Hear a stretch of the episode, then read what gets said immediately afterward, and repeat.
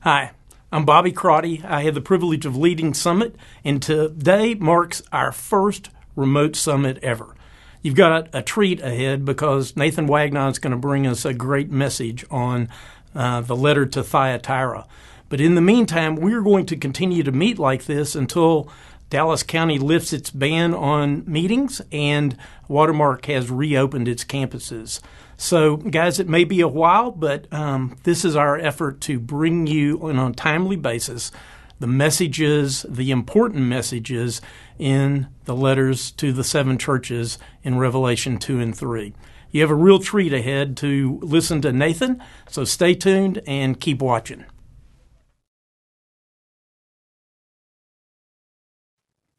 Well, good morning, guys. My name is Nathan, and I have the privilege of serving on the equipping team here at Watermark. And I'm excited to join with you today in Summit on Thursday morning, except it's not Thursday morning. so I don't know what day it is where you are, what time it is. It doesn't really matter, except to uh, just reiterate what Bobby said in the intro to this, and that is uh, we're, we're bringing Summit to you in, in your living room, in your office, and wherever you are. So this is a, a unique thing for us to try, but we're going to give it our best shot. And I know that you guys so far have been in the book of Revelation, uh, covering the first three of the seven letters to the seven churches in Asia. And today we're going to cover the fourth church, which is the church at Thyatira. And so, but before we get to that, if you've heard me teach before, then you know that before we ever open the actual text, there's a lot of work to do. If, when we open the actual text, we're actually going to interpret it properly. And so the first thing I would say is Revelation is a really interesting and unique book. It falls into the literary genre of what uh, biblical theologians call apocalyptic literature. So some of y'all are like, what in the world is apocalyptic literature? Well, I'm glad you asked apocalyptic literature is from the Greek word apocalypsis, which literally means to reveal. And so, uh, a you know you're in apocalyptic literature when um, you're reading along, and all of a sudden you begin to uh, see a lot more going on than you ordinarily see at once. So, apocalyptic literature is is uh, marked by reading, and then all of a sudden you're seeing like angels or you're seeing um, references to things that are unseen. And so, a good way to think about it is reading along, and then all of a sudden, like the heavens part, and you're not just seeing the stuff on the page, you're also seeing stuff like in the heavens. It's kind of a blending of the heavens and the earth, or the seen realm and the unseen realm, where all of it becomes visible at once. And so, what it does is it allows us, it opens a window for us into a reality that we ordinarily just don't see. And John uses this uh, literary genre to uh, communicate the apocalypse. One, because that was what was shown to him, but then two, he's he is writing to these seven churches because they are under a pretty significant amount of pressure and some of it manifests itself into what we would consider persecution, where they are literally being uh, beaten, imprisoned. But a lot of it, and a lot of what we're going to talk about today, a lot of it is not necessarily uh, imprisonment or martyrdom. A lot of it is social, economic, cultural, even religious pressure that's put on this church to conform to uh, what was known at the time as the imperial cult which was worship of all of the different Roman deities and then also worship of Caesar as the Lord. And that's what John is communicating against. So if you're in Thyatira right now and John is writing to you, then what you're experiencing as a Christian is you're experiencing a lot of pressure to conform, you're experiencing a lot of uh, pressure to say, oh, it's okay for me to call Caesar Lord and also call Jesus Lord. So you're getting like this pressure to blend these things, kind of a syncretism uh, type view of worship of God. And uh, John is writing the letters to the churches to show them, again, to kind of open the veil, to pull, peel the heavens back, to show them, no, actually, what's going on is um, there is pressure not to just conform so that you can have a better life, but the pressure is actually to join the side of the Satan, the beast um, to go away from God in the spirit of the Antichrist. And so the apocalyptic literature that the entire genre is written primarily to encourage people to hey persevere. You you are on the right side. It's all even though it's hard now in the end everything's going to be all right. And so that's what uh, john is doing with these uh, these seven letters to these seven churches and then obviously through the rest of the book he's showing on more of a cosmic scale oh and by the way not only are you going to be okay in Thyatira, but also like Jesus is going to destroy all of the enemies in the entire cosmos and is going to, uh, the kingdom of this world is going to become the kingdom of our Lord and of his Christ. And he's going to reign forever and ever, right? And that's that, that's that heaven peeling back. And now we can see that what's actually going on. And now we can know, hey, we can persevere because we're headed in the right direction. Um, so um, let's let's look at the and again. Anytime you're coming to the text, you're not just looking at all right. We've got the uh, genre of literature we're in. Now we need to kind of set the stage. So if we're setting the stage, the first question that I always ask anyway when I come to a text is, when is this happening? Um, it's it's it's easy for us to think about things um, in our minds as like super compressed, like like Jesus lived and died and resurrected, and Paul did his ministry, and Revelation was written like all on the same day. You know, a lot of times that's the way we think about it. When in reality, all of this stuff is spaced out, just like you and I. I mean, we're all uh, we're all confined to the same dimension of time, and so we we live, we breathe, we eat, we sleep. The The days go on, the months go on, the years go on, the seasons pass. And so, where we are right now in the letter to Thyatira is uh, the uh, disciple John, who was a follower of Jesus, literal eyewitness to Jesus, is exiled on the island of Patmos. You guys have probably already covered that. Domitian is the, the emperor in Rome, and it's probably in the mid 90s of the first century. Now, the Christian community in Thyatira was planted about 40 years earlier during Paul's missionary work, um, specifically his second missionary journey, where he meets up with a woman named Lydia in Philippi. And Lydia, who is a textile worker, basically uh, traffics and, and is a merchant in cloth, um, is from Thyatira. And so we have kind of this push of Christianity into Asia Minor. Um, and uh, when that happens, then probably in the mid 50s of the first century, the church at Thyatira is established. So we've got the where, we've, uh, I'm, I'm sorry, the, we have the when, and that is we're in the mid 90s now, but the church that is being written to is about 40 years old, being established in the mid 50s of the first century. But we also have the where. So Thyatira is in Asia Minor, which is modern day Turkey. It was probably established as a military garrison about 300 years prior to this, but then became a pretty significant place of trade and wealth and business in Asia Minor.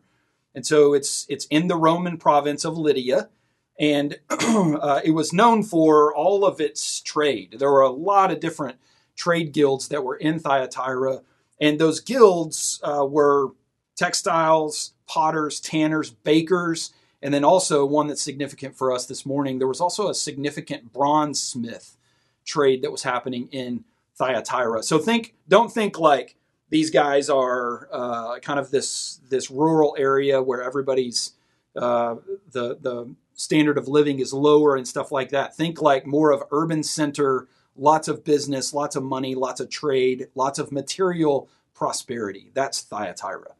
And along with that, comes a lot of the stuff that comes along with the trade guilds, which is uh, pressure to conform so that your business goes well.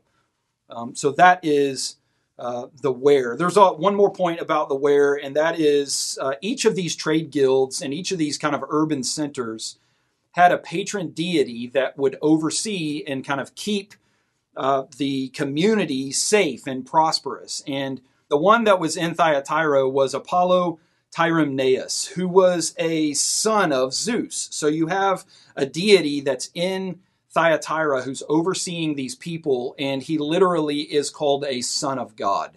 So you have worship of uh, Apollo there, and then you also have the goddess Roma, and of the goddess Roma, you have Caesar, who are these uh, pagan deities that are deeply entrenched, not just in the religious life of Thyatira, but in every aspect of life. There's a map here, real quick, that I'll show you. Um, you can see it on your screen. You can see there, Ephesus is right on the, the coast of the Aegean Sea. And Ephesus served as kind of like a, a, a major port city out of which all of these other cities in Asia Minor would have kind of gotten their stuff from, which is why I think the very first letter in Revelation to the seven churches is to Ephesus. But you can see Ephesus, Sardis, Smyrna, and then just heading up to the north, about 50 miles in, inland from the Aegean coast, is Thyatira, um, in between Philadelphia, Pergamum, uh, Sardis. Okay, so we've not we don't just have the uh, the when and the where, we also have the who. And the who is this Christian community in Thyatira. So again, I'm trying to the best I can to just paint a picture and set a stage for you so that you can see and actually like put yourself there. Hey, um, what if you're somebody who is a member of this early Christian community that's only been around for about 40 years um, and is deeply embedded in these uh, in the business of Thyatira, in the social life of Thyatira, in the cultural kind of milieu of Thyatira, all of that stuff. You're in the middle of all of that, and you've only been around for about 40 years. So um, again, we're thinking like, well, that's a long time. That's like, I mean, I'm 41, so. But at the same time, um, a lot has happened. So um, it's while it has been established, it's also a relatively the entire Christian movement among the Gentiles is still relatively new. So we've got the where and the when and the who, but now, and this is the critical spot before we jump into the text, we need to establish the what. The what is that for the Christian community, if you failed to participate in these trade guilds, which included worship of the Roman deities, it included um, which a lot of times worship to the Roman deities included a lot of immorality, then if you failed to participate in those, then your business, executing your business, having a prosperous business, just got exponentially more difficult. So, inclusion in the guilds almost ensured that your business would at least be somewhat profitable. If you, if you by your own uh, kind of con- uh, conscious objection uh, withheld yourself from these guilds, you were putting yourself into an economic and into a social and into a cultural dangerous, culturally dangerous position. And so uh, there was a lot of pressure. I mean, when it comes, it's it's one thing to be like, you know what, I'm going to follow Jesus. It's another thing to be like, you know what, I'm going to follow Jesus, and also that might mean that I that I may not be able to provide for my family and put food on the table, or or we're going to be social outcasts, or we're going to be culturally ostracized. It becomes different when you start to feel that kind of pressure, even if you don't go to jail, even if you're not martyred. That's still a lot of pressure. And frankly, it's a lot of pressure that a lot of people were yielding to, which is why there is this letter to the church in Thyatira. I mentioned already, but the guild meetings typically included for sure homage not only to the patron deity. But I was talking to a buddy of mine who is an, a Revelation expert um, this morning, and uh, he his uh, his description of Thyatira was he literally he said, "Hey man, Thyatira was just kind of raunchy, you know." And I thought that was a good kind of strong word to describe what was going on there. There was a lot of sexual immorality. There was a lot of stuff that when everybody else is doing it, it becomes easier to go, you know what? maybe this isn't so bad. Um, maybe I can flex a little bit on this. And that's exactly the kind of environment that was going on. Um, so, the interesting thing, too, is not only was the Christian community facing that external pressure, there was also, and we'll see this the, from three different sides, there was also a lot of internal pressure to uh, conform to society and to these different kind of uh, worship norms the first source of it were, were the Jews. There was a Jewish community in Thyatira who basically, because uh, the Romans viewed the Jews as an ancient people with an ancient religion, then the Romans were like, you know what, you guys are old enough, y'all can y'all can do what you want, you can uh, continue to worship your God, you don't have to participate in worship to the Roman gods, and it's okay, you can still be a part of the trade guild, but you don't have to do all the immoral stuff. And so the Jews had a privileged position in that regard. And also, a lot of the people who were converting to Christianity early on were Jews. So you have Christians who are like, you know what? I might just kind of flex on this whole um, uh, Jesus, faith in Jesus by grace through faith alone. And I'll just kind of keep being Jewish and continue to uh, practice the works of the law and also uh, practice Christianity. And so you had what Paul calls the Judaizers or the people who blended Christianity and Judaism. So that's one source of pressure is, yeah, keep worshiping Jesus, but also like keep being Jewish. And uh, Paul, of course, was like, no, that's not the way this works. So the second source of pressure for, for people in the church were from the Gentiles, who very much, uh, in order, like we've already mentioned, we're already saying, um, no, you, uh, in order to be a part of this, uh, you know, a part of this town and, and to participate in this business, then you have to be, uh, you have to do these things and there was a lot of pressure for uh, the Gentiles to be like, you know what, um, I'm just going to ki- kind of keep being a Gentile. And then there were there was pressure actually from within the church, and that's what we're going to look at uh, primarily today. Um, there was pressure inside the church in order to uh, to say, you know what, actually, you can kind of like keep your faith in Jesus and um, continue to f- say that you follow him, but as long as you like don't get too messy in with the other gods, you can kind of hang out in the same room, but just kind of hang out on the side. Like don't don't fully participate. Or sometimes it was viewed as uh, you can participate, but it's just uh, because God's grace is so great, then it'll cover you. There, there's same things like that um, within the church. And of course, Jesus is going, hang on, time out. You know, no, that's not the way that this works. Okay, so we've set the stage. Hopefully now, you know, we spent, gosh, what, about 15 minutes just setting the stage for you uh, to look at not only what is apocalyptic literature, kind of that blending of the seen and the unseen realms so that you can kind of get this full picture of what's actually going on. But there's also uh, we've we've set the stage on where we are, and that is in the mid '90s. But the church has been around for about 40 years. Um, the Who, and that is the uh, the that Christian community in Thyatira. We've got the What, which I just covered, which is all this different pressure. Um, and now we are going to look at okay, well then, uh, why was uh, this written specifically to Thyatira. So, so grab your text. Now we're ready to open the Bible, okay? so grab your text to Revelation 2, starting in verse 18. To the angel of the church in Thyatira, write, These are the words of the Son of God. All right? That's important. so, like, note that.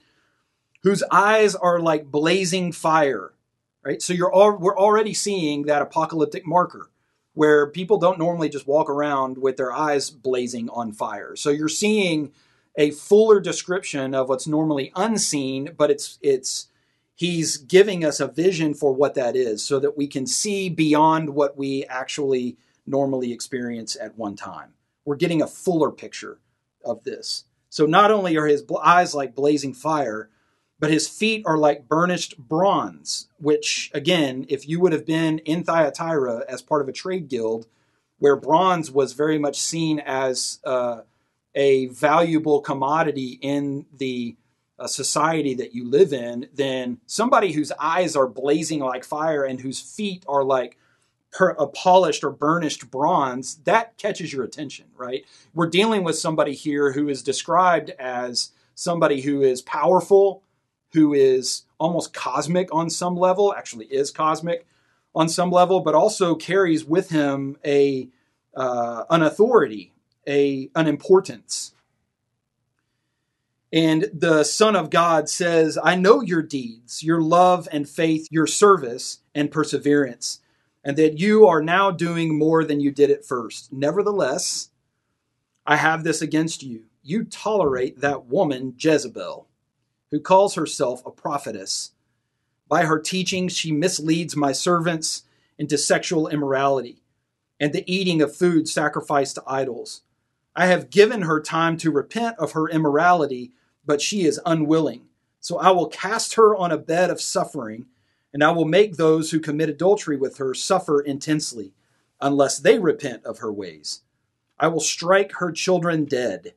Then all the churches will know that I am he who searches hearts and minds, and I will repay each of you according to your deeds. Now I say to the rest of you in Thyatira, to you who do not hold to her teaching and have not learned Satan's so called deep secrets, I will not impose any other burden on you. Only hold to what you have until I come. To him who overcomes and does my will to the end, I will give authority over the nations. He will rule them with an iron scepter. He will dash them to pieces like pottery. Just as I have received authority from my Father, I will also give him the morning star. He who has an ear, let him hear what the Spirit says to the churches. So we've got this letter. Actually, the it's funny because Thyatira was probably the uh, the the most, uh, even though it was a budding um, kind of place for all of this trade, it was also probably the most insignificant of the cities, and we have the longest letter of all the seven letters is to Thyatira. So we're just going to move through the text really quickly and make some major, uh, just kind of make some points about the text and then tie it all together. So it's interesting, and I made a note of this when we first started reading it, that Jesus is, is presented here as the Son of God, right? That phrase, Son of God, this is the only time it shows up in all of Revelation, which is interesting. Um, and it's interesting given the fact that the patron deity of Thyatira was um, Apollos uh, which was, who was considered a son of God. And so you have this presentation of Jesus, not, not some idol or some uh, sun god like Apollo. You have actually the Son of God, whose eyes are blazing like fire, whose feet are like burnished bronze. And he's almost, it's almost like Jesus is coming down into Thyatira and he's like, hey, I know y'all are like trafficking in some stuff down here, but I'm about to tell you something from the throne, you know, from this like seat of power. And as the Son of God, he has the right to say what he's about to say to these people. Again, if you're just going about your daily, you know, routine and oh yeah, it's not that big of a deal, then that's one thing because you can't see everything else that's going on. But when John comes and pulls the curtain back and the Son of God comes and stands in front of you, all of a sudden you're paying attention. You know what I'm saying? It's kind of like, uh, time out, everybody listen. And that's what you get um, in this presentation of Jesus as Son of God. It's interesting too that Jesus doesn't come down and automatically just like, you guys are terrible, you know, and start condemning everybody. He actually speaks very favorable to them um, and says and alludes to, to them that he's like, hey, you guys have actually been doing really well. Um, you guys have been steady in all of this. The witness for my name has been steady. And also, there's been a lot of growth. So, like, first thing I would say to you is good job. Like, keep it up. So, he commends them um, for their steady growth um, in, in their witness for the gospel among a very pagan and uh, kind of idol worshiping society. However, there are um, people within the community that Jesus is like, yeah, but um, I have this against you. And then he makes this really interesting allusion um, to Jezebel. Now, Jezebel was a uh, was a princess of Sidon, which is just to the north and west of kind of the region of Galilee in Israel. And in the ancient world, uh, Sidon was the kind of principal city of the region of Tyre. And uh, it pushed up into an area where uh, nowadays we know as uh, an area that's called Ugarit. And in that area, they, uh, they were very, I mean, their chief deity, aside from the chief god El, their chief deity that they worshipped was the Baal. And uh, so Jezebel is a Sidonian princess who marries a an Israeli king named Ahab, and she immediately brings all of her cult worship practices of Baal into Israel. I mean, they were already there on some level, but it's like she comes in and like injects it with steroids and says, "Nope, let's go. We're going to worship Baal." And so uh, you see, if you're familiar with the Old Testament, you see in Israel all this back and forth between Yahweh and Baal, and Yahweh and Baal and the Asherahs and these uh, different deities from Ugarit. And Yahweh is constantly calling his people to repent and push out the de- the other deities so that they can um, be faithful to him alone. And it's not because he's like, you know what, I really need you to be faithful to me, like for my sake. No, we we God is calling us to faithfulness to himself, not for his sake, but for ours. Like if Yahweh really is the creator of all things, if he really is the deity who is over all of the cosmos, that in him, as we see in Acts 17, that in him we live and move and have our being, then the greatest thing we can do is be as deeply connected to that source as possible. So anything that's going to pull us away from that source literally results in our death. And so Jesus comes and says, Hey, don't tolerate the, a teaching that would pull you away from me. So this false teaching, some some scholars think that there was actually a female prophetess among the church in Thyatira who was teaching these things.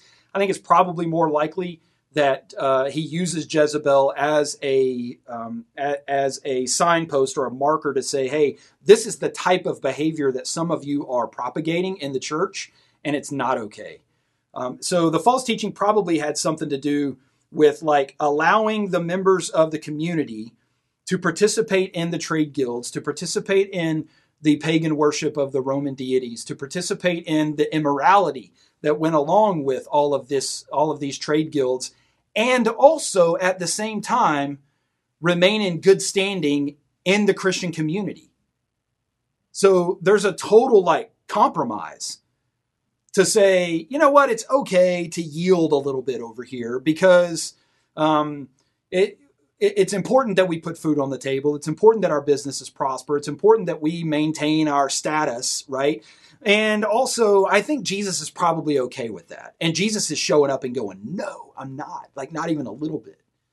And in order to show you that, uh, that I'm not even a, a little bit, then I'm going to, to pronounce what's going to happen to these people that you all want to be like right now. You all look at the trade guilds right now and you're all going, man, dadgum, dude. Look at their look at their last quarter earnings. Look at that guy's house. Look at that guy's car. Um, look at that guy's life. Look at his wife. Look at his kids. Look at all the prosperity, right? And uh, and he's doing all of that, but he's living a totally like godless life. And um, we look at that stuff and we're like, oh man, but if I could just like, we we really do believe on some level that life is found there. And Jesus shows up and he's like, hey guys, actually, um, that is pulling you away into what he calls kind of these deep things of Satan.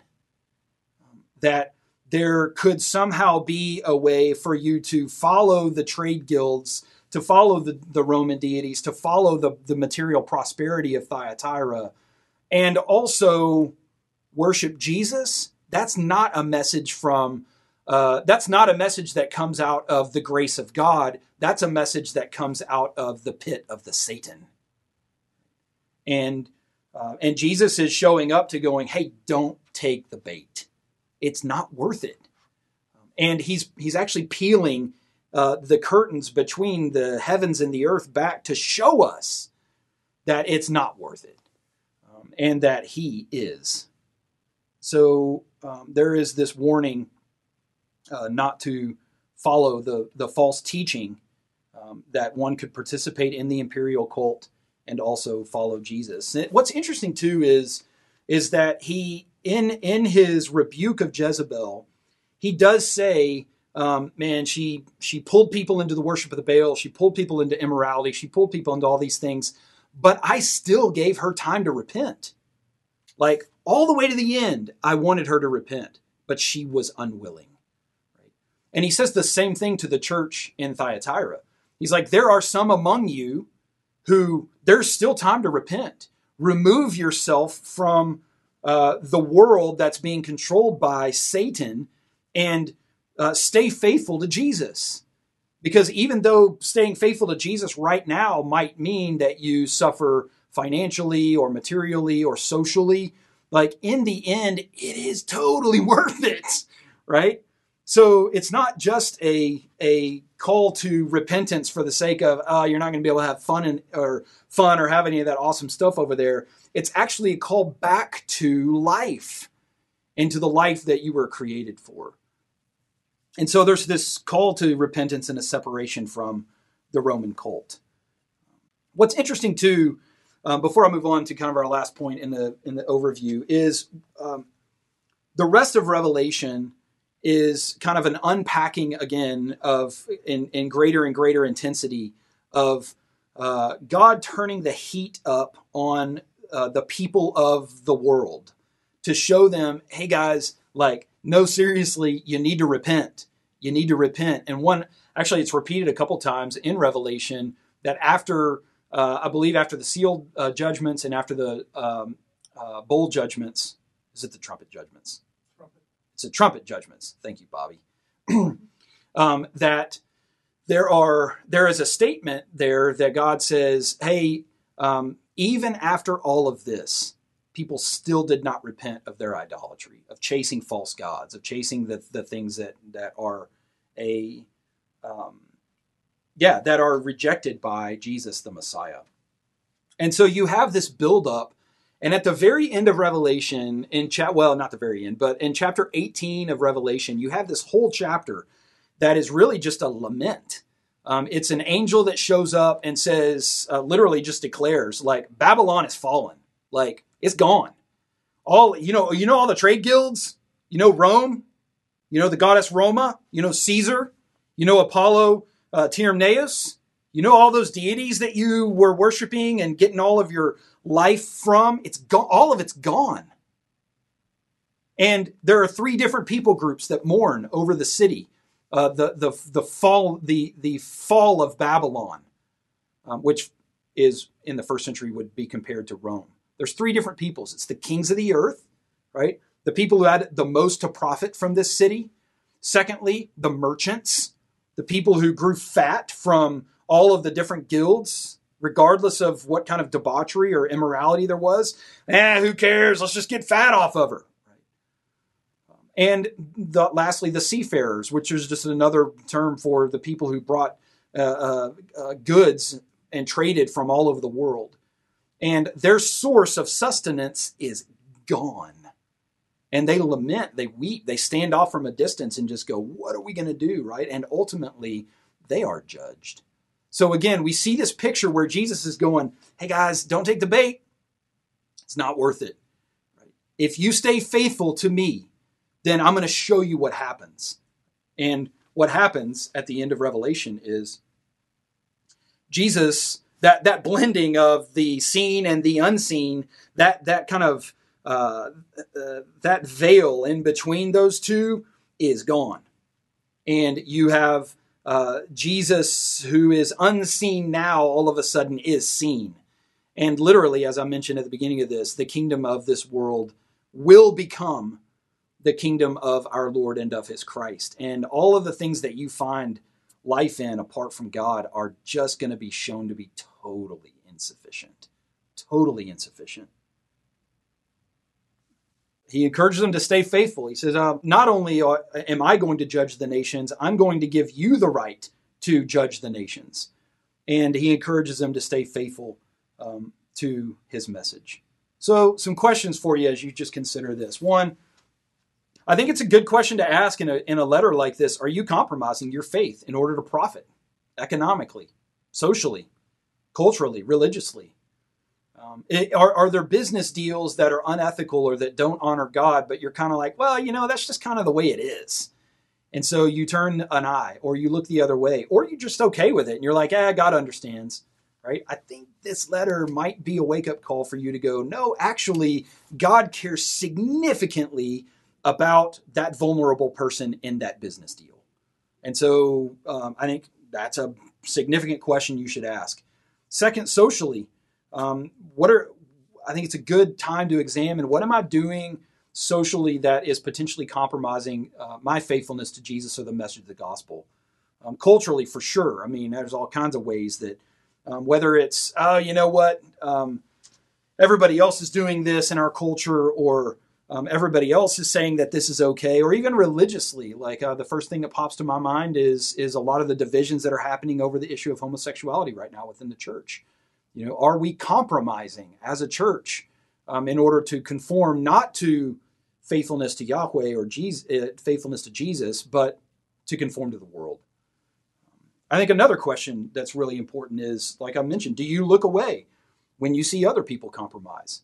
Is it something where you're like, ah, you know what, it's not that big of a deal, or that guy's more power than I do, I'm not going to speak up, or um, or you just kind of get folded in to uh, the the actual compromise. Um, I think that should give you pause. And then lastly, I think uh, I think it's just a good question for us to ask. Hey, what does it look like for us to to lovingly engage those um, who believe that it's okay to live like the world, but then also to say that they follow Jesus? Um, these are all good questions for us to consider as we consider the letter that Jesus wrote uh, to the church at Thyatira. Hey, I hope you guys have a great day. Again, um, we're glad you jumped online with us um, yeah, share this around with your with your uh, summit small group for sure. You'll have a good discussion. If there's anything we can do to help, we'd love to. Let me pray for us real quick. well, Heavenly Father, thank you for this time that we've gotten to spend uh, in the Scriptures in the second chapter of Revelation uh, to the letter at Thyatira. And I pray that we would walk out of here or walk away from our computers or in our from in our office, wherever we are, and that we would feel a sense of uh, appropriate conviction and burden to remain faithful to you in a world that is faithless. We need your help for that, Lord. And so we pray that you'd help us by your Spirit. We pray these things to you, Father, in the name of your Son, Jesus, the Son of God, the one whose eyes are a blaze of fire and burnished bronze, um, in the power of the Holy Spirit.